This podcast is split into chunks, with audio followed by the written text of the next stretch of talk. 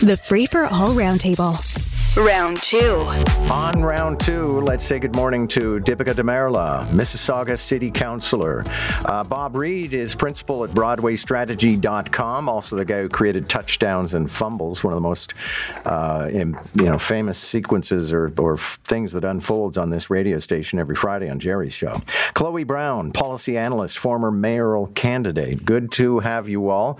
And let's start. The RCMP launches a criminal probe into the Greenbelt land swap. Bob, you've worked in government and you've been doing strategic communications for a long time, so I'm going to start with you. I always say a scandal needs multiple legs to balance the table. And certainly yesterday, the news couldn't be any worse for Doug Ford and Company that the RCMP confirm a criminal probe. No, you're entirely right. I mean, it's it's one thing to have an auditor general's report. It's a, another thing to have an integrity commissioner's report. But to to have a, a police force uh, open a formal investigation into something that a government has done takes things to uh, to a new uh, a, a, new level. Uh, there there can be no you know griping about uh, well is this is this appropriate? Is this is this really the area that uh, this organization should be looking into as was done with respect principally to the Auditor General and her looking into the Greenbelt thing.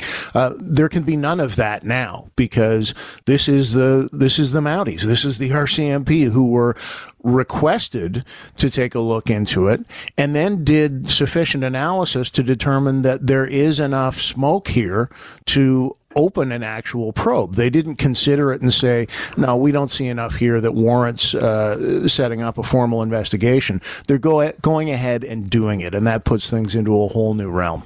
Okay, Chloe Brown, I find it fascinating that I'm getting a lot of pushback from people who are insisting it's only an investigation. Why can't you shut up about it?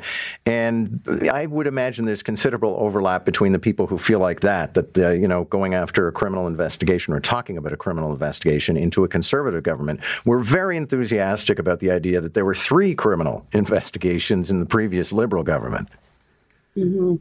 Uh, I think that this is definitely a good thing for people that have been lacking faith in government and legal authority. Um, this particular issue with the Greenbelt has been such an obvious case of corruption. And I really want to shout out the Narwhal for putting together the really investigative work that they did because honestly, as a young person, you're seeing all this land deals happen, but there's no affordable housing. This is one of those cases where the public really needs to see movement. And even if it's just an investigation, it's it is there to like create a public opinion that something is happening. And that that's really more important to me than anything. Okay and i have to lawyer things here. Alleged corruption. Uh, Dipika, your thoughts? Well, you know, uh, this is a whole different level of investigation because uh, it can lead to criminal charges and jail time. And, you know, uh, John, you referenced uh, the previous Liberal government and um, the um, investi- the criminal investigation that took place. And people shouldn't forget that a Liberal chief of staff actually went to jail for four months for wiping hard drives to cover up the gas plant cancellation. So this is this is very serious, the fact that the RCMP has found cause to start an investigation. That said, yeah, technically innocent until proven guilty, uh, but this allegation and this investigation is now going to hang over Ford until the next election. We'll find out in a matter of hours whether or not the Integrity Commissioner's investigation into the John Tory affair is simply going to be introduced as some paperwork and then they're going to move on, or if some people are going to want, want to make speeches and maybe even find some way to punish John Tory or make this about HR issues. Um, Chloe Brown, I'll start with you. You ran against John Tory. Do you think they should leave it lie, or does this merit further, um, you know, doing something more? I think I should be able to send John an invoice for wasting my time, to be honest.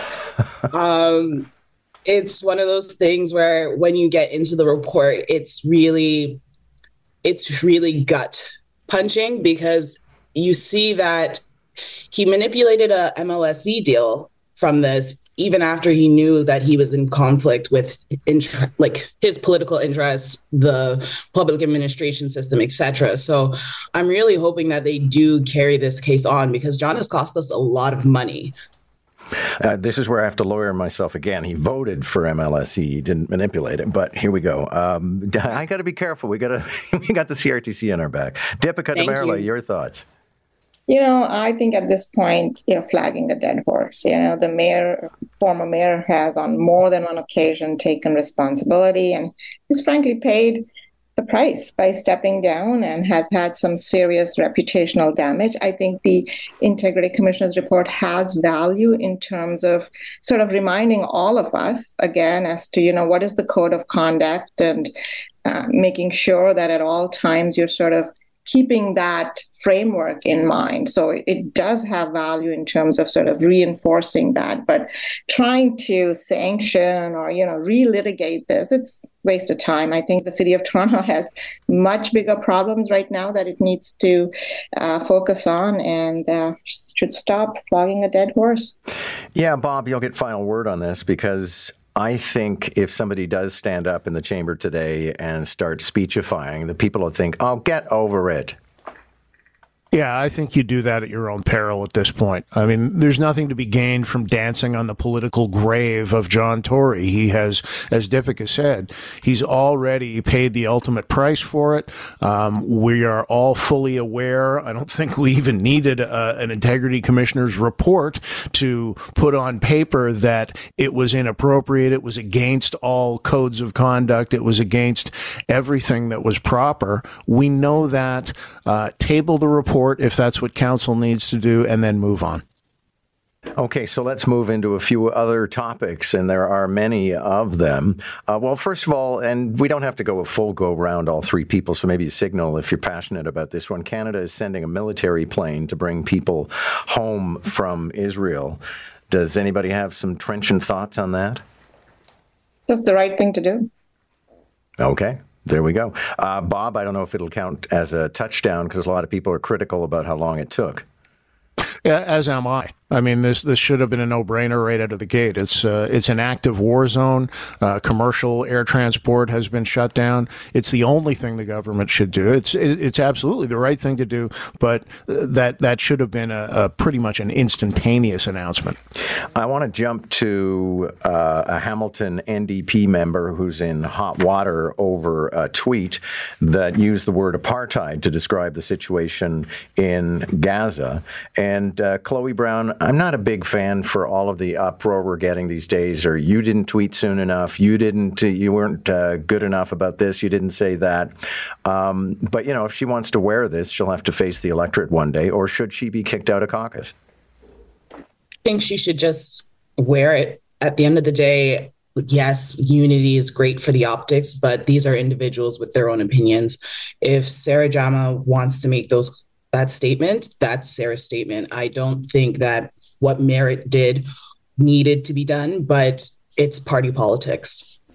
Yeah, Dipika, there seems this this in the past four days to be some sort of a purity test, and uh, if you're found wanting, then everybody comes after you on Twitter. It's why I haven't said a thing. Yeah, but I think with the with the Jama case, you know, there's two things at play. One is it is party politics, and as an MPP, everything you say, unless it's, you know, uh, unless someone uh, specifically says this doesn't reflect the party, if the party lets it go, then the assumption is the party supports um, this MPP's comments. And, you know, for me, the problem wasn't whether you tweet or not, but if you're tweeting and you have, there's a pointed omission of the Hamas attack and terror unleashed. You know, in her quote, there's a whole lot of things that I think a lot of people can agree with, but to just not even acknowledge what just happened, that gives you a sense of bias that to me is unacceptable. I think Marit Stiles did the right thing by asking her to retract. And in my opinion, if she doesn't retract, she's got to go. She's got to be removed from caucus. Otherwise, you know, the NDP wears it as well as a party.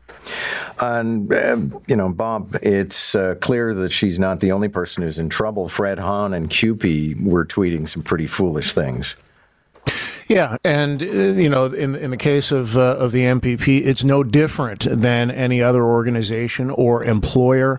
The brand you represent will take a hit based on uh, based on comments like this. So for the for the NDP and its leader to say, "Hey, you got to walk that one back," that's crossing a line here. is right. This this reflects on the organization if the leadership of the organization just lets it stand. Wanted to talk about uh, about to decide if Ottawa residents can testify at the Freedom Convoy organizers' trial. Dipik, I'll start with you on this one. Um, I, I, wrote to Adam Goldenberg, the lawyer who sometimes uh, comments here.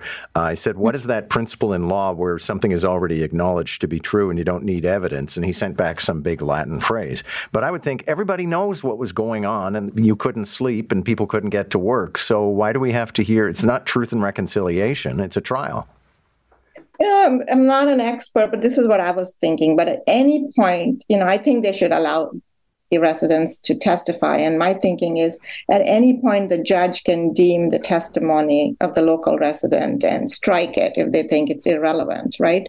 Um, so to me, there's no real downside other than maybe people might argue, okay, it's going to prolong the case. But yeah, they've acknowledged it, but maybe something else comes out of it. So um, maybe I'm a bit on the fence on this one, John. Sure. Uh, yeah, yeah. Okay, Chloe? I think it's important to get all testimony on the record for whoever's willing to testify. Um, as a person that's 32, like this was a very historic event for me. I've never seen anything like this, especially in Canada. So it's really key to make sure that we're capturing this not just for the courts, but for the historical records of our country. Bob, what do you say? Uh, I will part ways with my colleagues on this one because uh, I, I, I think as you said, John, we all know, we all understand exactly what the implications were, uh, what what the impact was on the people of the city of Ottawa. I don't think anything gets advanced by by selecting representatives of the populace to come in and and reiterate what uh, is is an acknowledged uh, statement of fact by all parties in this case. Okay, and just in case you're collecting Latin phrases, after all, it's only priests and lawyers these days. Uh, res judicata, apparently, is something that is so established in evidence you don't have to offer any proof. Thank you all. Good to have you. Bob Reid, Dipika Damerla, and Chloe Brown. Catch the roundtable, round one at 745, round two at 845. Weekday mornings on Moore in the Morning. News Talk 1010, Toronto.